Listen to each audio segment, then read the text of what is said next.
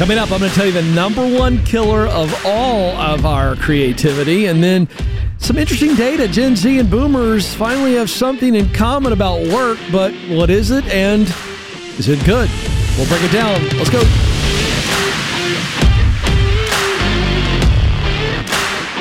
Helping you break through what's holding you back so that you're winning at work and in life.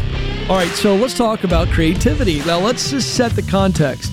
Everybody listening to me, everybody watching me is creative. Some of you are going, Ken, I, I live in spreadsheets. Uh, I'm a number cruncher. I'm a doer task. You're creative. Everybody's creative. Everybody.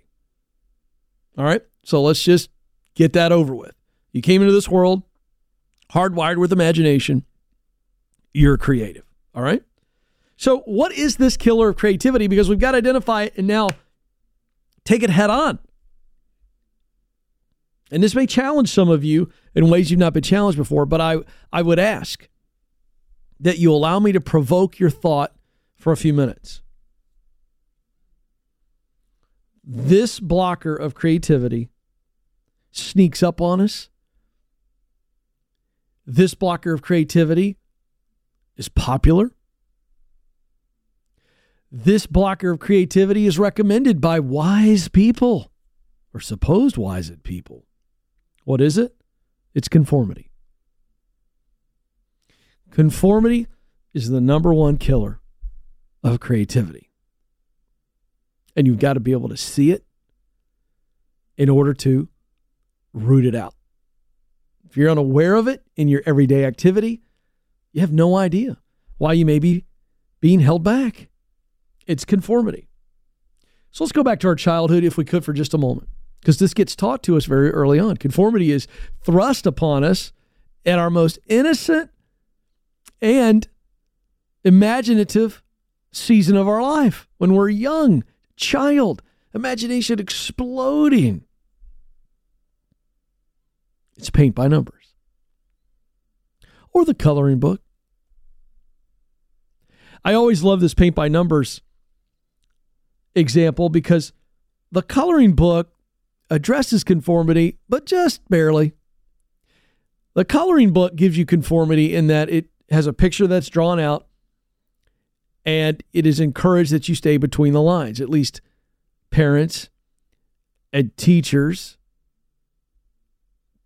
stay between the lines, color between the lines. And you know what's funny? They don't do that for kindergartners and toddlers because you ever remember picking your kids up from uh, maybe a church Sunday school or a church summer camp program or uh, just when you're preschool or in those early days of kindergarten. And you you know the parents that are always like they show up and and and the picture maybe it's a picture of a dog and it just looks like this, right? It just looks like this. We all know what this is like. The kid's just like, oh, look, he colored the dog. And the kid just took the crayon and was like, you know, that that's that's normal. And as a parent, you're kind of like, oh, oh, that's our kid's picture. That's great. I wonder if he was angry when he did that. Right. And so this is when this sets in. Why? Because the picture is uniform and thus our brains as adults are thinking conforming, uniformity, conformity, they're all working together. And so we're going, oh, wow, Junior needs to learn how to color between the lines. So we're going to work on that. But does he? Where does this lead? So that's your traditional coloring book. Paint by numbers is really, really the clearest example of teaching conformity at early age. Because with paint by numbers, I still have the drawing. Let's say we'll stay with the dog. Okay. Uh,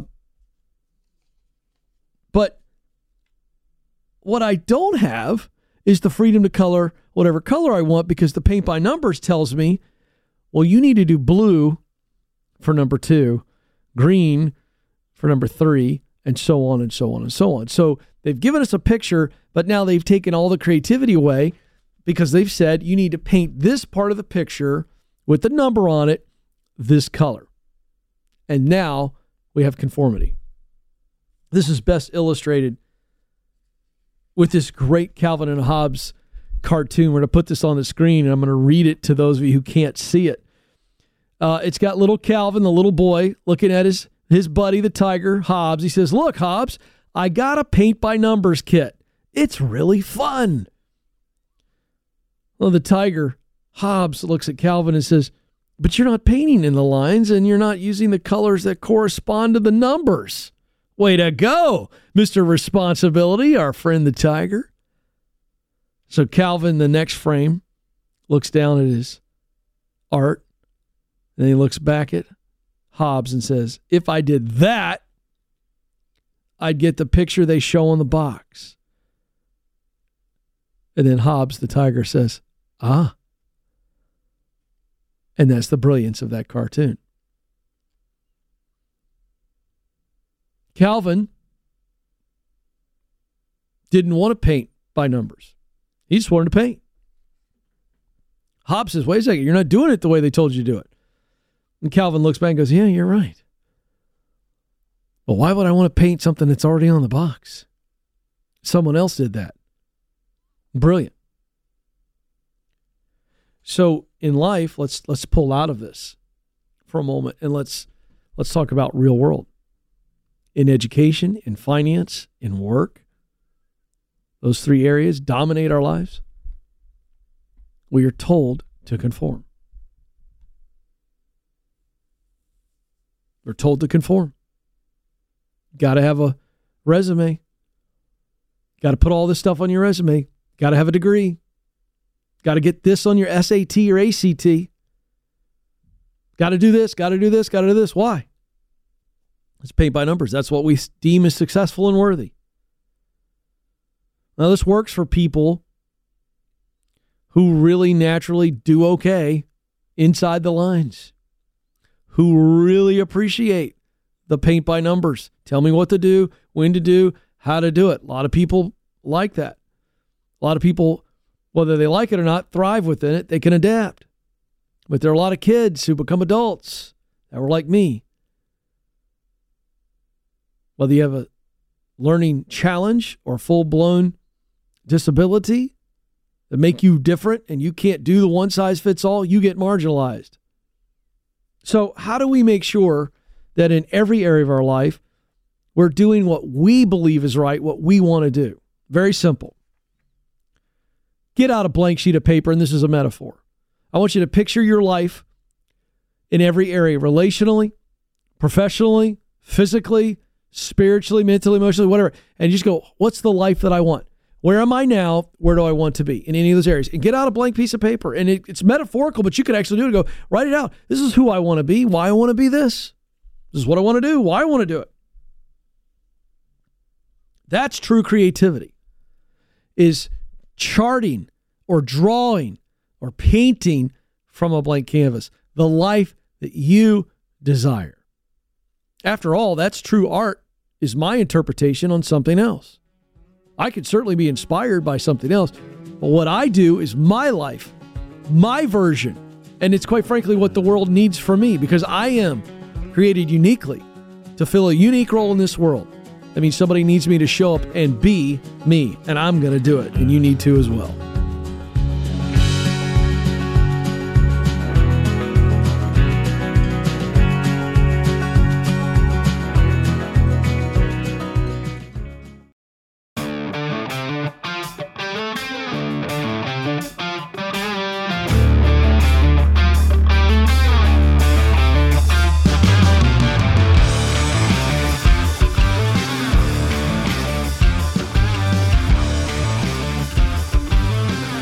Helping you get unstuck from whatever is keeping you stuck. It's usually fear and doubt. More on that in a second. But hey, first, uh, we are growing, and I'm grateful for that. For those of you that are watching on YouTube, um, listen, the way you can help us continue to grow is if you're participating and watching this stuff, give us a like. Um, that's the way the world works. It's a it's an algorithm. I don't do it to be famous or cool. Look at me. I got no chance anyway. So you you know I'm the real deal. Uh, but I'd love for you to like our clips and it helps us grow because I'm here for one reason.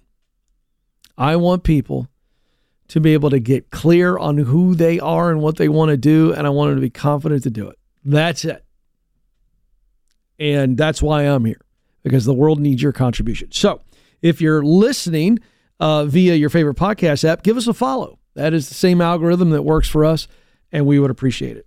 Speaking of my mission being about helping people getting clear on who they are and what they want to do, and then having the confidence to step out and do that. Um, if you are stuck, you're just not, something's got you stuck. And by the way, it does not have to be just professionally stuck. You're stuck, you got some fear about something in the future, you got some doubt about something.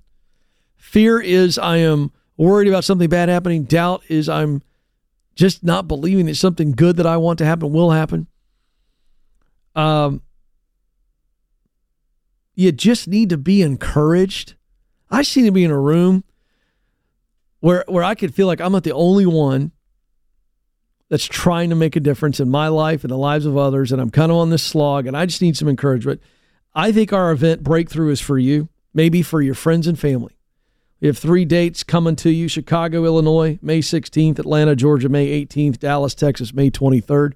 I'm going to be speaking on how to always have the confidence that you need when you need it most. It's a, it's a formula, and you can use it in any area of your life where you need to break through to get through something, to get over a hump. And then I'm going to be taking questions live from the crowd, intimate settings, and we're just going to do a good old fashioned Q and A. And there's great power when we're all in the room together. So that's the event. It's called Breakthrough. KenColeman.com slash events. KenColeman.com slash events to get all the details. Chicago, May 16th, Atlanta, May 18th, Dallas, Texas, May 23rd. All right. Well, Gen Z and millennials, while very different generations, while having their very unique demographic uh, nuances, uh, they are aligned on how they view work in this particular way. And this is discouraging, but not surprising. From 2019 to 2022, according to my friends at Gallup, the share of people under 35 who reported being engaged with their jobs dropped from 37 to 33%. The lowest level since 2011. At the same time, the percentage of people who reported being actively engaged rose to, excuse me, actively disengaged is all negative. Actively disengaged rose from 17% from 12%. So disengagement is increasing, engagement is dropping. It's all heading to, towards the same direction. And this is bad for companies, which means it's going to be bad for the economy, which means it's going to be bad for you. In other words, how many of you remember being in school where one problem student or person on the team got everybody else in trouble. Now, I played sports growing up, and I I, I came from uh, I came from uh, an old school group of coaches, and uh, Bob Bob's in the control room today. Bob, I know you and I both played sports growing up. We come from an old school era, and and I was in an era that when if one guy on the team was slacking on the running, we all had to run more. I busted my butt, Bob. I want to get done. I want to run and puke. Thank you very much. And there's my buddy over there who's not giving his all. And the coach goes, if everybody's not giving it their all, everybody's running more. You know what I'm talking about? We, we experienced that. You know, th- those are the good old days where like you develop grit because they forced it on you. You know what I'm talking about? You know, back in that day, if you threw up running, you kept running. You were running through your vomit. That's what it was like. All right. I'm grossing some of you out. But that's good old fashioned grit, Alex. I know you don't like the image, but that's what it was. You were expected, Bob, if you were going to chuck it, you chucked it while you were running. So you had an option chuck on the guy to my left or chuck on the guy to my right, or I just chuck going forward and run into it, and that's what you did.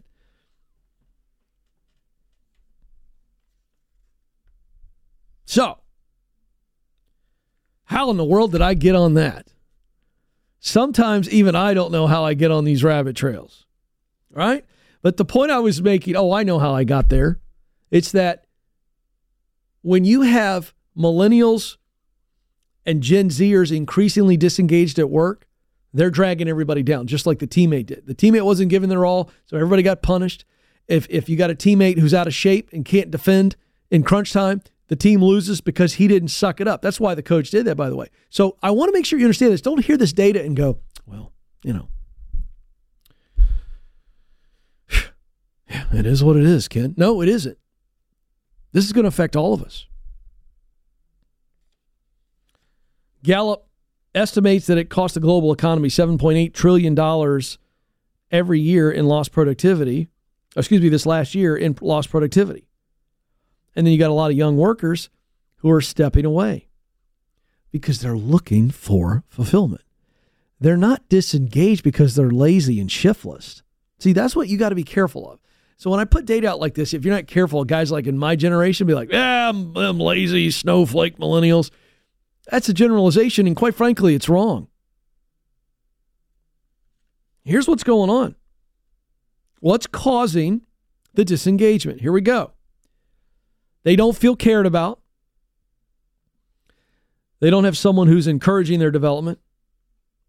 They don't feel like they have opportunities to learn and grow. They don't have a best friend at work. And they don't believe that their opinions count. Now, you just roll through that list, and that is not limited to millennials and Gen Zers. But now you try to picture showing up every day in this environment. Let me say it again. And if you have to, close your eyes. Yeah, don't feel cared for. No one's encouraged me to get better. No opportunities to learn anything different, do anything with it. I don't have a really good friend at work. And and I just don't think my opinion matters. Come on. It's an invitation to leave. And that's what they're doing. So leaders have to understand this, but you have to understand this about you as well. If you're not in a leadership position, you've got to understand wait a second. How engaged am I? Where am I at on these? I mean, this is really a good checklist. And this is from the data, by the way. Are you in an office environment where you feel like the company leaders care about you as a person? Now, it doesn't have to be, you know, best friends, you know? You know, it's not that. It just needs to be that they're aware of who you are and what's going on, that they care about you when you've had a rough day, they've stepped up for you. You know when you're cared for. Do you have opportunities to learn and then do something with that knowledge? So what are the what are some of the factors that have contributed to this? Well, first let's we have to always start with leadership. You you look at those factors that I just listed out. It is the leader's responsibility to make people feel cared for. It is the leader's responsibility to challenge and push people to learn, grow, and be able to do something with it. It is the leader's responsibility to create an environment where coworkers like each other. It is the leader's responsibility to make sure that everybody's heard. So it starts with leaders. Now let's look at what workers are doing and why they're doing it. A big part of this was the mass shift to work from home. It's shifting back now. The other thing is is all of the digital tools like Slack and text and everything else in Zoom, we've taken away the personal connection. And part of the reason you're not engaged is because you're not acting like a human.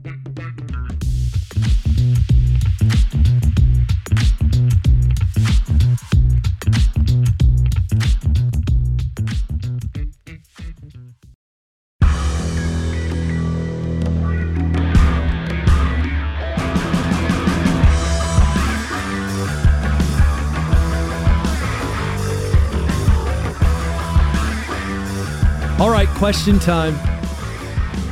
I want you to answer this as you're listening or watching to me, wherever you are. I want you to truly give this just, just a 10 second thought, and I want you to just verbalize it in your head or out loud or write it down. Here's the question What is the biggest question that people wrestle with? What's the biggest question in our lives as we are uh, growing up, uh, maybe in our middle age? What's the question? What do you, and I want you to say it your way. Okay, because there's no, by the way, there's no right or wrong answer. I'm going to give you what I think the answer is, and I'm going to I'm going to I'm going to give it to you the way that I think we ask it at its core. But I want you to think that what's what is the haunting question? Some of you are thinking, "Am I loved?" That's up there. Okay. Uh, some of you are asking, or some of you said it's, "Do I matter?" That's up there. Some of you said, Why am I here? Why am I here? Like, not where you stand, but why am I here? Like, what's this whole human life global? We got planets. I'm on this planet. There's a bunch of them out there. Where do I fit in this gigantic universe? I think that's closer. The way I would word it is what am I supposed to do in my life? I, I, I, I think it's uh, the biggest question, and I'll tell you why. It is, it is the question that doesn't have to be taught. Am I loved? Do I matter? Those don't have to be taught. And neither does the question, what, what, what am I doing in my life? Why am I here? What should I do in my life? Nobody has to teach you that. So, where does it come from? So, however it's worded, wherever you answer, what's more important is what is at the source of that question? And here it is. I believe that we are different from the rest of the living world. You got animals, and you got humans, and now we have robots. And there's some pretty awesome animals. Pretty smart, pretty fierce.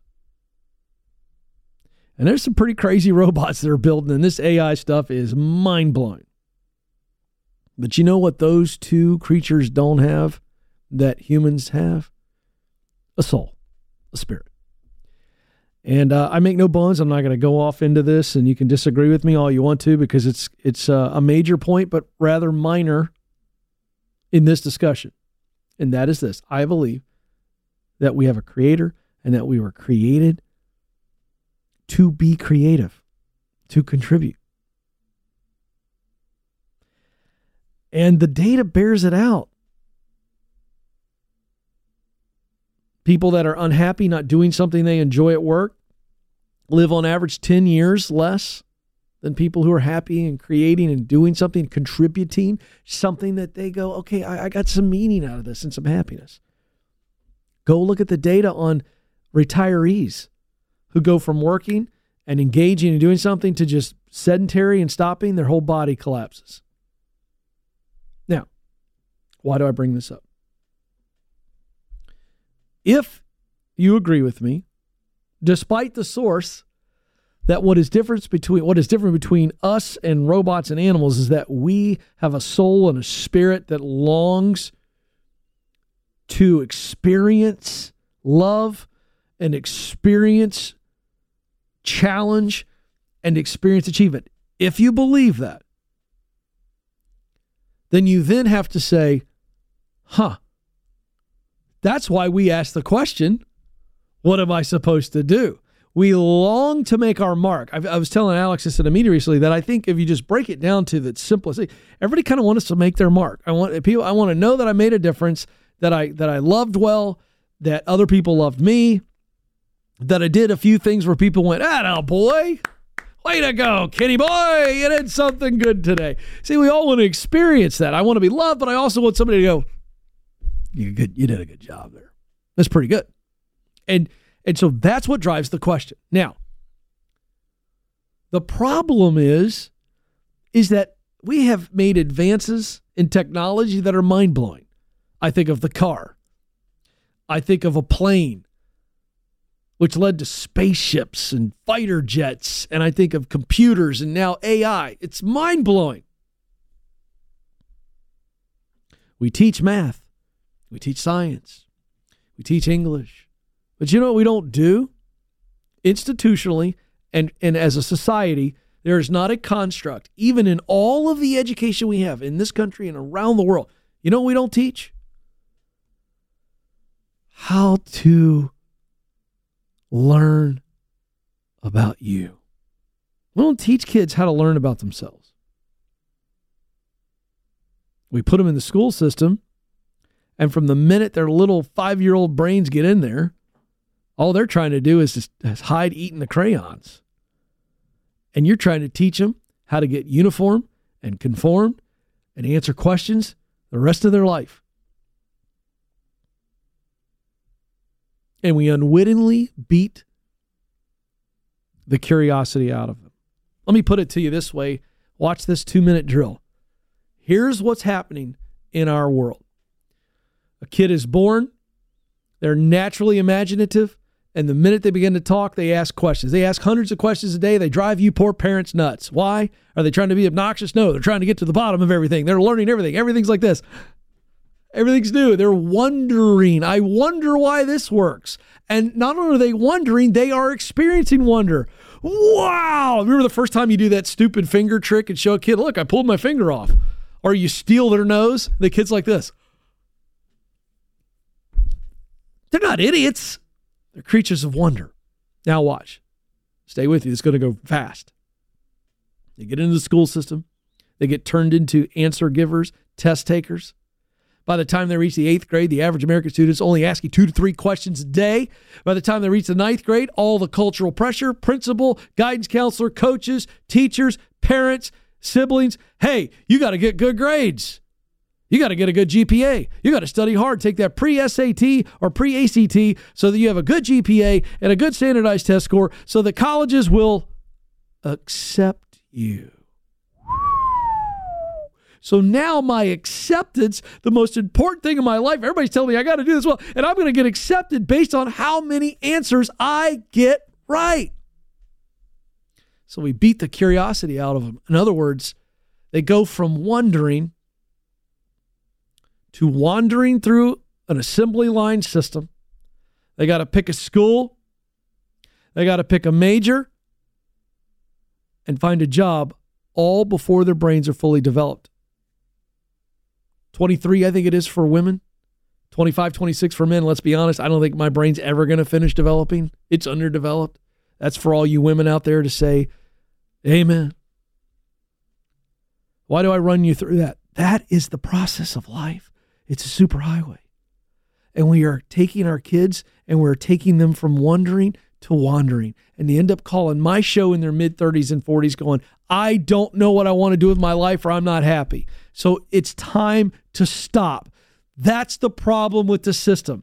It is outdated. It was created to literally build workers who are happy going into a factory and doing the same job all over the place.